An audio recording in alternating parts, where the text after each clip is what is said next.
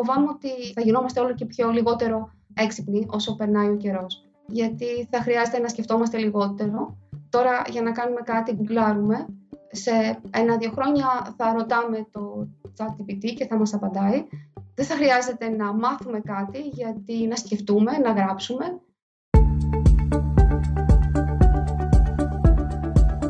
Γεια σας, είμαι ο Γιάννης Πανταζόπουλος και ακούτε ένα επεισόδιο της σειράς podcast «Άκου την επιστήμη». Για να μην χάνετε κανένα επεισόδιο, μπορείτε να μας ακολουθείτε στα Google Podcast, στο Spotify και στα Apple Podcast. Είναι τα podcast της Lifeo.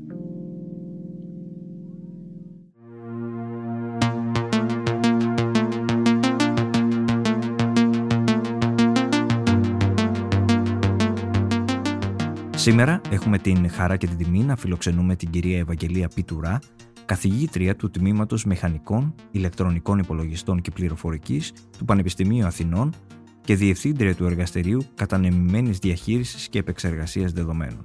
Επίσης, τα τελευταία χρόνια είναι κύρια ερευνήτρια του Κέντρου Ερεύνης στην Τεχνητή Νοημοσύνη, την Επιστήμη Δεδομένων και τους Αλγόριθμους Αρχιμίδης, το οποίο λειτουργεί ως μονάδα του Ερευνητικού Κέντρου Αθηνά.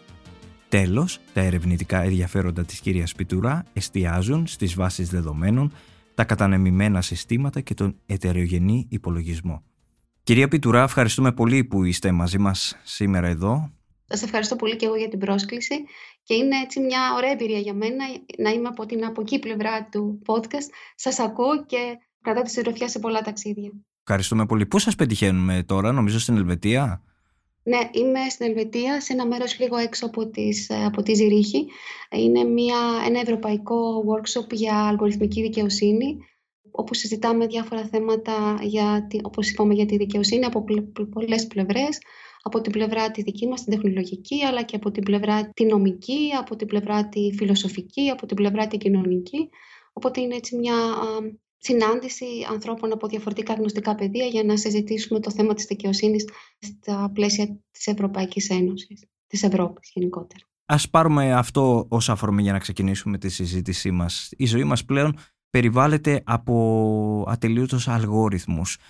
Η δικαιοσύνη τώρα έρχεται τι, να οριοθετήσει αυτή την ε, τάση που διαμορφώνεται, γιατί γίνεται μεγάλη συζήτηση και στα διεθνή μέσα ενημέρωσης για τον περιορισμό, το βλέπουμε και με το chat GPT.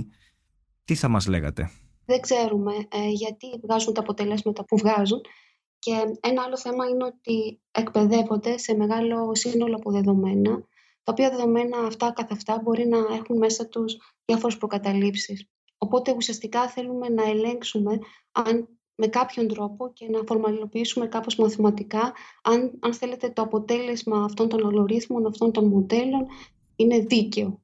Και εδώ βέβαια πολλά ερωτήματα, τι σημαίνει δίκαιο, αλλά ίσως να το κάνω πιο συγκεκριμένο δίνοντάς σας κάποια παραδείγματα. Για πείτε ε, μας. για παράδειγμα το, το ChatGPT που ναι, είπατε ναι, ναι. ή τα μεγάλα αυτά γλωσσικά μοντέλα. Αυτά τα μοντέλα εκπαιδεύονται πάνω σε μεγάλο αριθμό από κείμενα, τα οποία έχουν φτιάξει άνθρωποι. Για παράδειγμα όλη τη Wikipedia. Τώρα αυτά τα δεδομένα μέσα τους περικλείουν, αν θέλετε, προκαταλήψεις. Ε, υπάρχει ας πούμε, μια διάσημη εργασία που καθορίζει αυτές τις προκαταλήψεις. Για να σας δώσω έτσι με απλά λόγια να καταλάβετε, όλα αυτά τα μοντέλα, αν θέλετε, σαν το ChatGPT και τους προγόνους του, βασίζονται σε αριθμητικές αναπαραστάσεις των λέξεων. Οπότε φανταστείτε κάθε λέξη για αυτά τα μοντέλα είναι ένα σύνολο από αριθμούς που βγαίνει αυτή η αναπαράσταση διαβάζοντας όλα αυτά τα πολλά κείμενα και υπάρχουν φαινόμενα όπως αυτή η αριθμή που επαναπαραστούν μια λέξη. Φανταστείτε ας πούμε ότι η λέξη άνθρωπος μπορεί να είναι ο αριθμός 4, 5, 7, 9, 10. Ωραία. Έχει βρεθεί ότι αν πάρει κανείς τον αριθμό, το σύνολο αριθμών που αναπαριστάνει τον άνδρα και το αφαιρέσει από τον αριθμό που αναπαριστάνει το computer programmer, η αφαίρεση αυτή είναι ίδια με το να αφαιρέσεις αυτή τη λέξη που αναπαραστάνει την γυναίκα, το homemaker. Αυτή δηλαδή η πληροφορία, αυτή η προκατάληψη που υπάρχει στη φυσική γλώσσα βγαίνει σε αυτούς τους αριθμούς και αυτοί τώρα οι αριθμοί μπαίνουν σαν είσοδο σε άλλα προγράμματα τα οποία παίρνουν αποφάσεις όπως ποιο να προσλάβουν. Οπότε όλες αυτές τις προκαταλήψεις κάπως πρέπει να τις κωδικοποιήσουμε και να ελέγξουμε την έξοδο των αλγορίθμων μας αυτό που βγαίνει είναι, είναι ή όχι δίκαιο.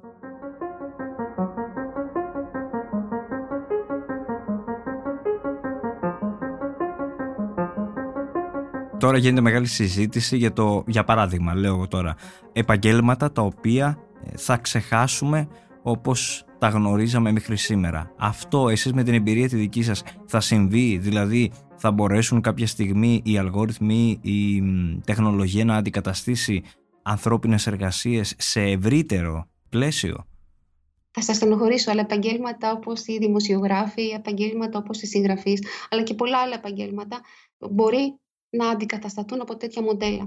Αυτό που λείπει σε αυτά τα μοντέλα είναι πρώτα απ' όλα από πού παίρνουν τις πηγές τους και ε, αν αυτά που λένε είναι αληθή. Δηλαδή παράγουν τυχαίους συνδυασμούς, αν θέλετε, προτάσεων. Οπότε αυτό είναι αυτό που σήμερα λείπει. Δηλαδή η επιβεβαίωση της αλήθειας αυτού που λένε και από πού παίρνουν τις πηγές τους.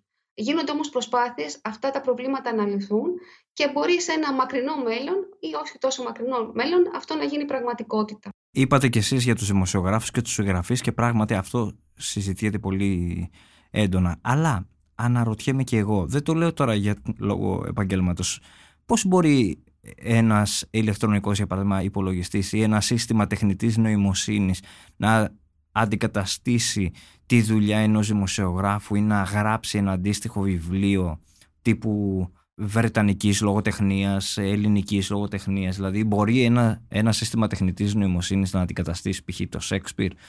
Λέω εγώ τώρα κάτι πιο διαχρονικό. Είναι αυτό που λένε ότι στην τέχνη δεν υπάρχει παρθενογένεση. Αυτό ακριβώς εκμεταλλεύονται και αυτά τα συστήματα. Με απλά λόγια παίρνουν όλα τα κείμενα που έχουν ποτέ γραφτεί και συνδυάζουν, αν θέλετε, με έναν μαθηματικό τρόπο τις λέξεις. Οπότε αντιγράφουν, αν θέλετε, να το πω με απλά λόγια, ε, μπορούν να αντιγράψουν με βάση οτιδήποτε έχει γραφτεί. Και μάλιστα μπορούν να προσαρμοστούν. Μπορεί να πει σε κάποιον γράψει όπως ο Σέξπιρ. Αναγνωρίζει δηλαδή τα ιδιαίτερα χαρακτηριστικά ενός συγγραφέα και αυτά μπορεί να τα αποδώσει στο κείμενο που αυτό παράγει.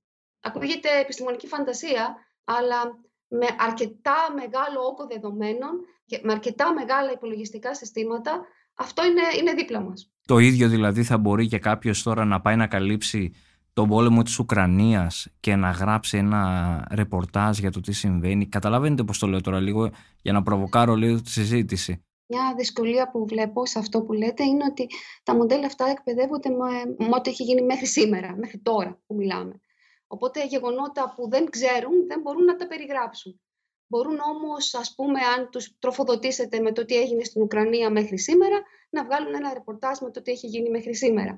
Κάποιος όμως χρειάζεται να το κάνει αυτό, δηλαδή κάποιος χρειάζεται να τροφοδοτήσει και το σύστημα της τεχνητής νοημοσύνης, καταλαβαίνετε. Το λέω γιατί υπάρχει μια ισοπεδωτική. Πρέπει να παρέχει τα δεδομένα και τα δεδομένα αυτά μπορεί να είναι ένας δημοσιογράφος ή αν προχωρήσουμε ακόμα παραπάνω, μπορεί να είναι κάτι μη ανθρώπινο, κάποιο κάποιος σένσορας, κάποιο device άλλο που καταγράφει όλη αυτή την πληροφορία. Δεν θέλω να είμαι έτσι να παρουσιάσω τα πράγματα ζωφερά για τους ανθρώπους, αλλά όλα αυτά μπορούν να καταγραφούν αυτόματα και να συνδυαστούν με έναν τρόπο που μαθαίνει το σύστημα να τα συνδυάζει. Θα μου πείτε κριτική ματιά; Ναι, αλλά σας είπα, ορισμένα πράγματα τα μαθαίνει κανείς. Και είναι ακόμα πιο τρομακτικό, γιατί το κείμενο που παράγεται από αυτά τα συστήματα μπορεί να τα αυτοτροφοδοτήσει κιόλας. Δηλαδή ένα κείμενο που παράγει ας πούμε, το chat GPT μπορεί να μπει σαν είσοδο σε αυτό το σύστημα και να εκπαιδευτεί και με αυτό το σύστημα.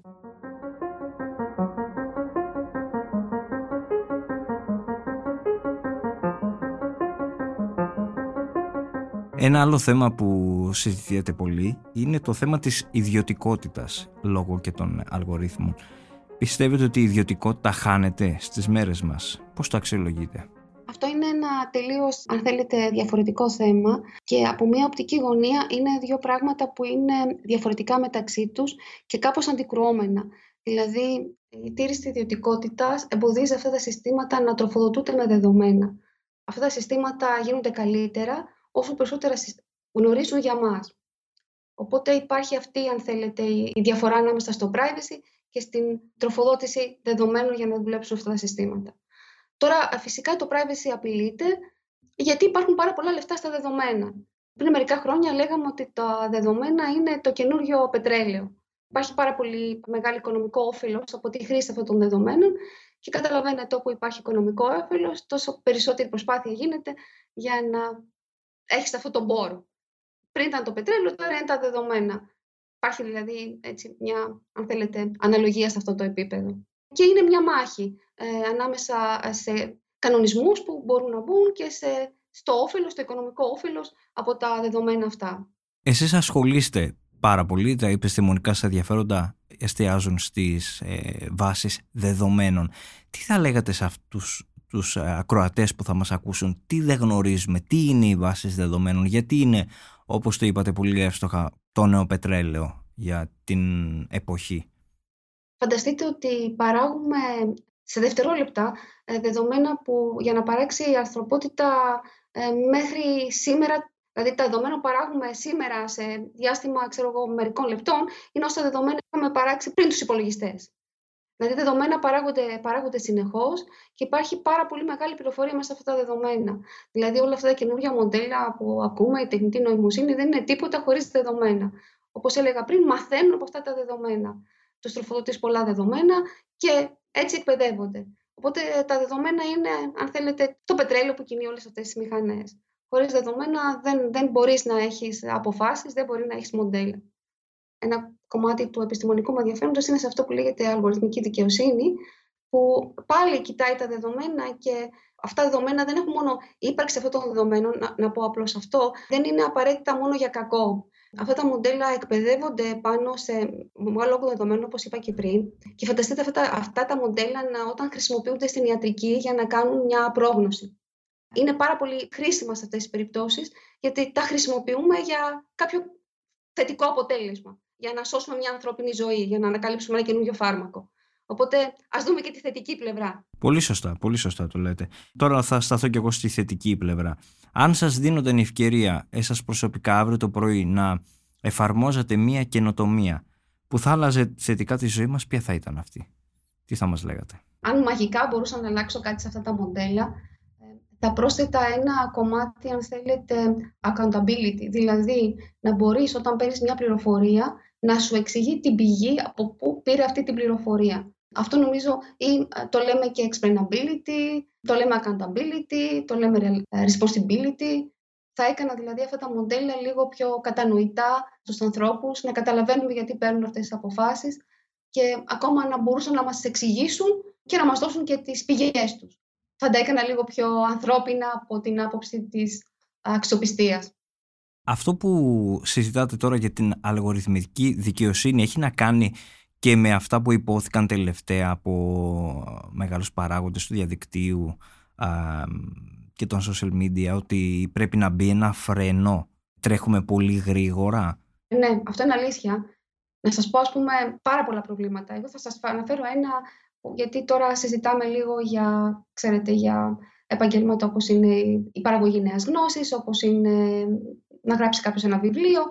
Αυτά τα μοντέλα εκπαιδεύονται σε κείμενα και μάλιστα χωρίς να έχουν copyright πάνω σε αυτά τα, τα έγγραφα. Οπότε ουσιαστικά γίνεται, αν θέλετε, και μια κλοπή της ανθρώπινης γνώσης του πνευματικού έργου κάποιου. Και δεν θυμάμαι σε ποια χώρα, ε, νομίζω στις Ηνωμένες Πολιτείες, αλλά μπορεί να κάνω λάθος, ε, αυτό επιτρέπεται. Δηλαδή μπορείς να χρησιμοποιήσεις copyrighted ε, ε, υλικό για να εκπαιδεύσεις αυτά τα μοντέλα. Καταστρατηγεί οποιαδήποτε έννοια ανοιχτού κώδικα, πνευματικών δικαιωμάτων. Αυτό είναι ένα έτσι, από τα βασικά ας πούμε, ε, προβλήματα. Και επίσης αυτά τα μοντέλα δεν είναι αξιόπιστα όπως έλεγα πριν. Δηλαδή πολλές φορές υπάρχει αυτό που λέγεται hallucinations. Βγάζουν κείμενα που είναι σαν να είναι κάποιος σε παρέστηση. Κείμενα δηλαδή που είναι ασυνάρτητα.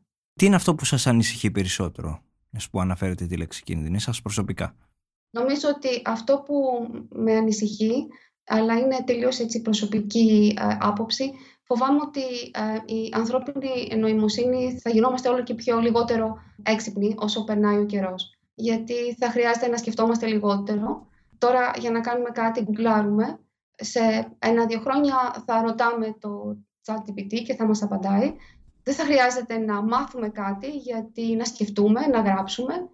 Βλέπω και τους φοιτητές μου, ελάχιστοι φοιτητές γράφουν. Δηλαδή έρχονται στο μάθημα χωρίς χαρτί και μολύβι, χωρίς καν ε, κινητό για να κρατήσουν σημειώσεις. Οπότε αυτό με ανησυχεί. Δηλαδή ότι σε μερικά χρόνια ε, θα είμαστε λιγότερο έξυπνοι από, από ό,τι είμαστε τώρα.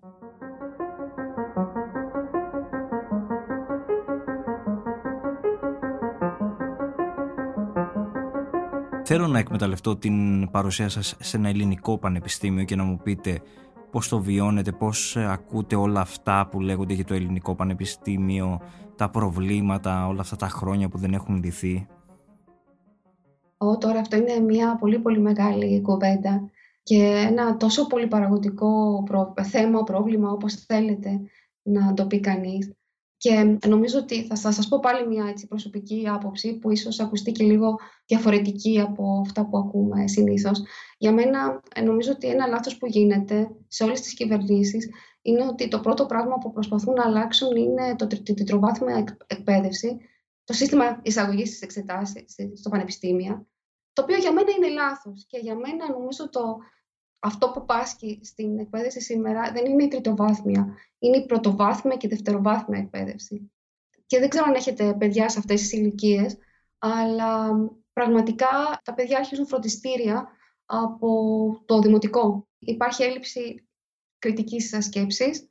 Τα παιδιά μαθαίνουν απ' έξω ασκήσεις. Παπαγαλία, αποστήθηση, όλα αυτά. Σε είναι, τραγικά. Είναι, δηλαδή, ε, αντιμετωπίζουμε, νομίζω, πια το, τραγικές περιπτώσεις. Οι φοιτητές μας, δηλαδή, αναγκάζονται να κάνουν φροντιστήριο στο πανεπιστήμιο, το οποίο είναι εξωφρενικό. Δηλαδή, φροντιστήριο στο πανεπιστήμιο. Φροντιστήριο ε, για όλα, όπως μας είπατε. Και για το δημοτικό και για το φροντιστήριο και για το γυμνάσιο και για το λύκειο. Και για το πανεπιστήμιο σας λέω. Ναι, δηλαδή, ναι, ναι, για να περάσουν μαθήματα στο πανεπιστήμιο υπάρχουν αυτά που λέγονται πανεπιστημιακά φροντιστήρια. Οπότε νομίζω ότι εκεί είναι το πρόβλημα. Δηλαδή, εγώ δεν θα εστίαζα στον τρίτο βάθμο εκπαίδευση, αλλά αν ήμουν, να ήμουν κι εγώ, όπως λέμε, ε, υπουργός για μια μέρα, θα προσπαθούσα να φτιάξω πρώτο βάθμια, δευτεροβάθμια εκπαίδευση. Να δώσω στα παιδιά τη δυνατότητα να σκεφτούν, γιατί δεν το κάνουν πια. Και πολλές φορές λέω στους φοιτητές μου ότι αυτό που κάνετε έχετε γίνει κι εσείς σαν ένα ε, μοντέλο τεχνητής νοημοσύνης. Μαθαίνετε απ' έξω πράγματα και τα αναπαραγάγετε. Τώρα αυτό είναι λίγο τεχνικό ας πούμε, σχόλιο. Υπάρχει αυτό που λέγεται over train. Όταν έχεις ένα μοντέλο τεχνητής νοημοσύνης, τα οποία τα λέμε μοντέλα ε, ε, testing. Και αυτό κάνουν οι φοιτητές μας πια. Μαθαίνουν απ' έξω πράγματα, αλλά δεν μπορούν να γενικεύσουν, να δουλέψουν καλά σε μοντέλα, που, σε δεδομένα που δεν έχουν ξαναδεί. Θέλω να, να κλείσουμε με το εξής. Θεωρείτε ότι η χώρα μας μπορεί να πρωταγωνιστήσει στον κλάδο της καινοτομίας; Αρκεί να, να δοθεί ε, κίνητρο στα παιδιά και ε, νομίζω ότι ένα χαρακτηριστικό που έχουμε είναι ότι σαν λαός, δεν μου αρέσουν έτσι τα στερεότυπα, αλλά νομίζω ένα, ένα πράγμα που μας χαρακτηρίζει είναι λίγο η τόλμη και η καινοτομία και η φιλοδοξία και νομίζω ότι αυτά είναι πάρα πολύ ε, σημαντικά χαρακτηριστικά στοιχεία που πρέπει να έχει κανείς για να προχωρήσει μπροστά στην καινοτομία. Ναι, και πιστεύω ότι μπορούμε να το κάνουμε και φυσικά υπάρχουν πάρα πολλά παραδείγματα startups που έχουν ξεκινήσει από, και από ελληνικά πανεπιστήμια Οπότε ναι, το, είμαι, είμαι αισιόδοξη σε αυτή την τη πλευρά. Αρκεί να μην πέσουμε στις εύκολες λύσεις. Κύριε Πιτουρά, θέλω να σας ευχαριστήσω πάρα πολύ. Ξέρω ότι θα είστε και στο Summer School της Ακαδημίας Αθηνών την επόμενη εβδομάδα. Θέλετε να μας πείτε και γι' αυτό κάτι τελευταίο, τι θα συζητήσετε, τι... Είναι πράγματι ένα πάρα πολύ ενδιαφέρον σχολείο όπου θα συζητήσουμε θέματα τόσο από τεχνολογική πλευρά, δηλαδή τόσο από την δική μας πλευρά, την πλευρά των υπολογιστών, αλλά και από την ιατρική πλευρά και από την πλευρά των, της βιοεπιστήμης και θα συζητήσουμε ενδιαφέροντα θέματα για την ηθική, για το πώς η τεχνητή νοημοσύνη μπορεί να χρησιμοποιηθεί για, για καλό σκοπό, όπως λέγαμε πριν, για να βοηθήσει στο να βρεθούν νέα φάρμακα, στο να βοηθήσει στο να γίνονται πιο σωστά οι διαγνώσεις. Και θα είναι έτσι μια, ένα πολύ ενδιαφέρον σχολείο για όλους μας και για εμάς από την πλευρά του computer science και για τους γιατρούς και για τους νομικούς μια εξαιρετική ευκαιρία να συζητήσουμε θέματα που μας απασχολούν και θα μας απασχολούν για τα επόμενα χρόνια. Σας ευχαριστούμε πάρα πολύ για την ενδιαφέρουσα συζήτηση. Ήταν ένα επεισόδιο της ΡΑΣ Podcast «Άκου την επιστήμη» με καλεσμένη την καθηγήτρια του Τμήματος Μηχανικών Ηλεκτρονικών Υπολογιστών και Πληροφορικής του Πανεπιστημίου Αθηνών, κυρία Ευαγγελία Πιτουρά, σε μια συζήτηση για τις βάσεις δεδομένων, τα όσα επιφυλάσσει η τεχνητή νοημοσύνη, αλλά και τα ελληνικά πανεπιστήμια. Για να μην χάνετε κανένα επεισόδιο, μπορείτε να μας ακολουθείτε στα Google και στα Apple Podcast, στο Spotify, αλλά και στην κατηγορία podcast στο lifeo.gr. Ηχοληψία, επεξεργασία και επιμέλεια, Γιώργος Ντακοβάνος και Μερόπη Κοκκίνη ήταν μια παραγωγή της Lifeo. Είναι τα podcast της Lifeo.